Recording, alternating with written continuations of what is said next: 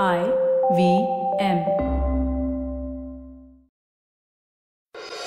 नमस्कार प्रोबेशन से प्रमोशन तक पॉडकास्ट में आपका फिर से स्वागत है दोस्तों, इस पॉडकास्ट में हम वास्तविक कठिनाइयों और वास्तविक सच्चाइयों की बात करते हैं, जो आपके करियर से रिलेटेड है, आपके पर्सनालिटी डेवलपमेंट से रिलेटेड है और आपकी ग्रोथ से रिलेटेड है मेरा नाम है अभिनव त्रिवेदी। पेशे से मैं एक बिज़नेस जर्नलिस्ट हूँ, एक ऑन्टरप्रेन्योर भी हूँ, और इस पॉडकास्ट में मैं बात करूँगा आपकी पर्सनालिटी से रिलेटेड वास्तविक कठिनाइयों और वास्तविक चैलेंजेस की। और दोस्तों, आज का विषय है हाउ टू हैंडल फेलियर असफलता से कैसे डील करें। दोस्तों, असफलता हमारे जीवन में अक्सर आती जाती रहती है, लेकिन असफलता सफलता की तरफ़ एक सीढ़ी होती है।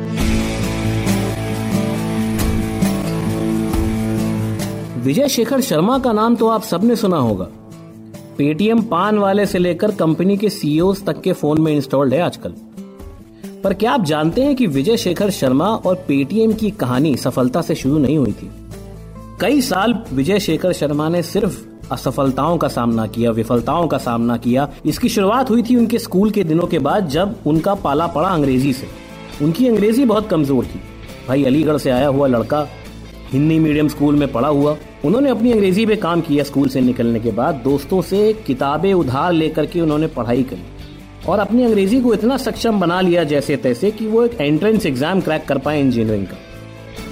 94 में दिल्ली कॉलेज ऑफ़ इंजीनियरिंग में विजय शेखर शर्मा ने एडमिशन लिया और वहाँ पे एडमिशन लेने के बाद भी उनका अंग्रेज़ी का जो प्रकोप था, जो अंग्रेज़ी का डर था, वो गया नहीं।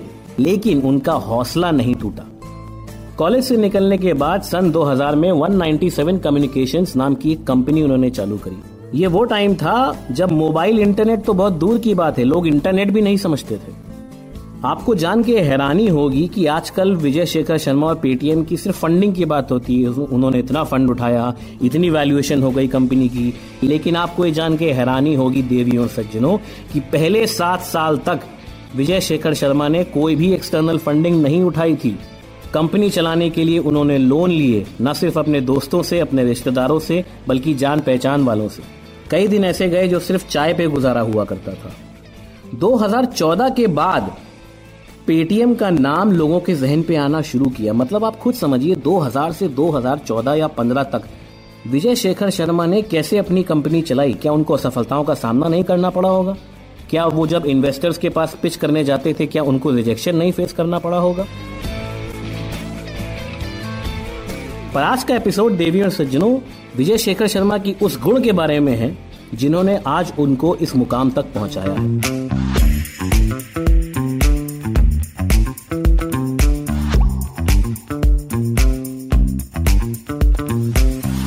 पेशे से मैं पत्रकार हूँ, मैं और मेरी टीम दिन भर कई तरह के लोगों से मिलते हैं, कुछ सीईओज होते हैं कुछ चेयरमैन होते हैं, स्पोर्ट्स स्टार, फ़िल्म स्टार वगैरह वगैरह। एक पत्रकार की ज़िंदगी में कई लोगों से मिलने का सौभाग्य उसको मिलता है।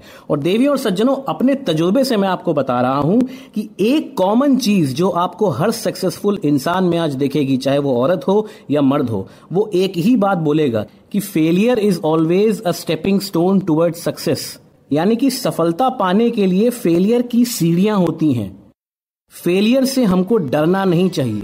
हिंदुस्तान जैसे देश में फेलियर को एक धब्बा माना जाता है। फेलियर को ऐसी नज़र से देखा जाता है कि मतलब आपने कोई गुनाह कर दिया। भाई एल्बर्ट आइंस्टाइन से लेकर के Mahatma Gandhi, Amitabh Bachchan Elon Musk Jeff Bezos Walt Disney किसी भी आत्मकथा को आप उठा लीजिए इन महापुरुषों की। इनकी ज़िंदगी में फेलियर्स की बाढ़ थी। इन्होंने फेलियर का इस्तेमाल किया। ये लोग फेलियर से डिमोटिवेट नहीं हुए। और आज हम इसी मुद्दे पर बात करेंगे। कि कैसे आप अपने एक फेलियर को अपनी नाकामयाबी में परिवर्तित ना करें। आज जो हम बात करने जा रहे हैं, वो कई सारे एच आर कंसल्टेंट्स कई सारी एच आर कंसल्टेंसीज और कई सारे ऐसे लोगों की बातों का निचोड़ है, जो आम तौर पे अपने रोज़मर्रा की ज़िंदगी में कई सारे कैंडिडेट से मिलते हैं, चाहे इंटरव्यू के लिए, चाहे इन्वेस्टमेंट के लिए, चाहे अपना व्यापार डालने के लिए। दोस्तों फेलियर जो होता है, वो आपकी पर्सनालिटी को डिफाइन नहीं करता है, सबसे पहली बात। यहाँ तक कि पूर्व राष्ट्रपति एपीजे अब्दुल कलाम ने तो फेल की एब्रीविएशन तक बना करके रखी है। एफ़ ए आई एल मतलब कि फ़र्स्ट अटेम्प्ट इन लर्निंग तो फेल होने का मतलब तो ये हुआ ना कि आप आगे बढ़े, एक कदम आगे बढ़े, एक कदम पीछे नहीं आए। आज हम बात करेंगे उन चार प्रक्रियाओं के बारे में, उन चार फेजेस के बारे में, जिनको आप अपनी लाइफ में, अपनी ज़िंदगी में इम्प्लीमेंट करके आगे बढ़ सकते हैं। और मैं जानता हूँ दोस्तों, ये जितना कहना आसान है, उतना ही करना मुश्किल है। फ़र्ज़ करते हैं कि आप अपने किसी असाइनमेंट में फेल हो गए। फ़र्ज़ कीजिए कि आप अपनी कंपनी में किसी पोजीशन के लिए आपने अप्लाई किया और आप फेल हो गए, आप रिजेक्ट हो गए। फ़र्ज़ कीजिए कि आपने कोई एंट्रेंस एग्जामिनेशन दिया और आप क्वालिफाई नहीं कर पाए। कोई बात नहीं फेस करिए फेलियर को। अरे भाई, आप फेल हो गए हैं, आप असफल हो गए हैं। मान लीजिए इस बात को कि आप असफल हो गए। इस बात से दूर मत भागिए। आप जितना दूर भागेंगे, ये आपका फ्रस्ट्रेशन उतना ही बढ़ाएगा। जब तक आप अपने इस सच को फेस नहीं करेंगे, ये सच आपको अंदर ही अंदर खाता रहेगा। अरे भाई, फेल हो गए तो हो गए। दुनिया में बड़े बड़े महापुरुष फेल हुए हैं। जब जेफ बीजॉस फेल हो सकते हैं, एपीजे अब्दुल कलाम फेल हो सकते हैं, विजय शेखर शर्मा फेल हो सकते हैं तो हम क्या चीज़ हैं? अब एक्सेप्ट करने का मतलब ये नहीं कि आप अपने माथे पर टैग लगा लें फेल का। आप ये एनालाइज कीजिए। आप ये कोशिश करिए ढूँढने की कि आप फेल क्यों हुए हैं। और इसके लिए दोस्तों, आपको अपने साथ पूरी तरीके से ऑनेस्ट होना पड़ेगा। एक कमरे में बंद करके लिखिए कि आप अगर फेल हुए हैं, अगर आपका ये अटेम्प्ट सक्सेसफुल नहीं हुआ है तो क्यों नहीं हुआ है? क्या आप ज़्यादा मेहनत कर सकते थे? क्या आप अपनी स्किल सेट बढ़ा सकते थे? क्या आप जिस जॉब इंटरव्यू से रिजेक्ट हुए हैं, क्या आप कंपनी के बारे में ज़्यादा मालूम कर सकते थे? क्या आप अपनी कम्युनिकेशन स्किल पे ज़्यादा काम कर सकते थे? क्या आप और लोगों से राय ले सकते थे? वो कौन कौन सी चीज़ें हैं जो आपने नहीं करी? अपने ईगो को हटा करके, एकदम ऑनेस्ट होकर के एक्सेप्ट कीजिए कि आप फेल क्यों हुए? उसकी वजह जानिए। और मज़े की बात यह है दोस्तों कि जब आप अपने आप के साथ एकदम ऑनेस्ट होकर के, एकदम ईमानदार होकर के पूछेंगे कि आप फेल क्यों हुए, अंदर से आपको खुद ब खुद जवाब आएगा। अब आपने फेस कर लिया है और एक्सेप्ट कर लिया है कि आप फेल हुए थे और क्यों फेल हुए थे। आपको वजह पता लग गई। अब इसके बाद आपको इम्प्रोवाइज करना है। इम्प्रोवाइज का मतलब क्या होता है? आपने अपनी गलतियाँ पहचान ली। अब एक एक गलती पर एक एक करके काम करना शुरू कीजिए। और ये बड़ा ही डिटेल्ड और लंबा प्रोसेस हो सकता है दोस्तों। ये नहीं है कि आपने आज जाना और कल आप अपने फेलियर पे, आप अपनी कमियों पे काबू पा गए। देखिए एक्सक्यूज तमाम मिलेंगे, लेकिन आपको तय करना है कि आपको एक कहानी बनानी है या एक्सक्यूज बनाना है। जब आप अपनी कमियों पे काम करना शुरू करेंगे तो चमत्कार अपने आप आपको धीमे धीमे दिखने शुरू हो जाएँगे। जो एंट्रेंस एग्ज़ाम आपसे कल क्रैक नहीं हो रहा था धीमे धीमे आपको समझ में आने लगेगा कि वो क्रैक कैसे होगा। जो इंटरव्यू आपसे कल क्रैक नहीं हो रहा था, जिसकी वजह से आप मायूस होकर के बैठ गए थे धीमे धीमे आपका कॉन्फिडेंस बढ़ने लग जाएगा। मज़े की बात यह है दोस्तों कि जब जब आप अपनी कमियों पे काम करते हैं, आपके अंदर वो कॉन्फिडेंस आता है जिसका कोई तोड़ नहीं है। आपका ये कॉन्फिडेंस आपसे कोई नहीं छीन सकता। अब आता है फाइनल स्टेप ग्रो करने का। दोस्तों, आपने एक्सपीरियंस किया होगा और अपने दोस्तों में भी देखा होगा कि जो चीज़ आपको कल खुशी देती थी, वो आज खुशी नहीं देती है। जिस कंपनी में आप प्लेसमेंट चाहते थे कॉलेज से, शायद आज आपको वो प्लेसमेंट बड़े आराम से मिल जाएगा। जिस सैलरी पे आप कल काम करना चाहते थे, शायद आज वो सैलरी आपको बड़े आराम से मिल जाएगी।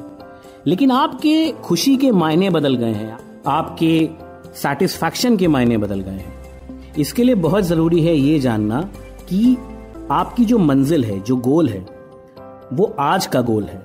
कल का गोल कुछ और होगा, परसों का गोल कुछ और होगा।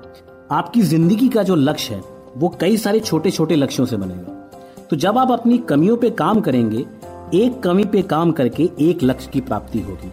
फेलियर से डील करने का सबसे बड़ा तरीका है एक्शन आप फेल होने से डरेंगे नहीं। तो दोस्तों फेलियर को फेस करना फेलियर की वजह को एक्सेप्ट करना, उन वजहों पे इम्प्रोवाइज करना, और उस इम्प्रोवाइजेशन से निकल करके अपनी लाइफ का एक पर्पज ढूंढना। जब आप इन चार समीकरणों को अपनाएँगे, तब आपको पता लगेगा कि आप कितने पानी में हैं। वैसी ही दिशा आप अपनी तैराकी को देंगे। अगर आपको ये पॉडकास्ट पसंद आया हो तो प्लीज़ इसे लाइक शेयर और सब्सक्राइब करें। अगर आपका कोई मित्र है, कोई सगा संबंधी है, या फिर कोई जानने वाला है, जिसके लिए आपको लगता है कि उसे ऐसे पॉडकास्ट की ज़रूरत है, या फिर वो भी किसी असफलता से हताश होकर के बैठ गया है तो कृपया करके उस तक ये पॉडकास्ट ज़रूर पहुंचाएँ। उसकी भी तरक्की में भागीदार बने। नमस्कार शब्बक है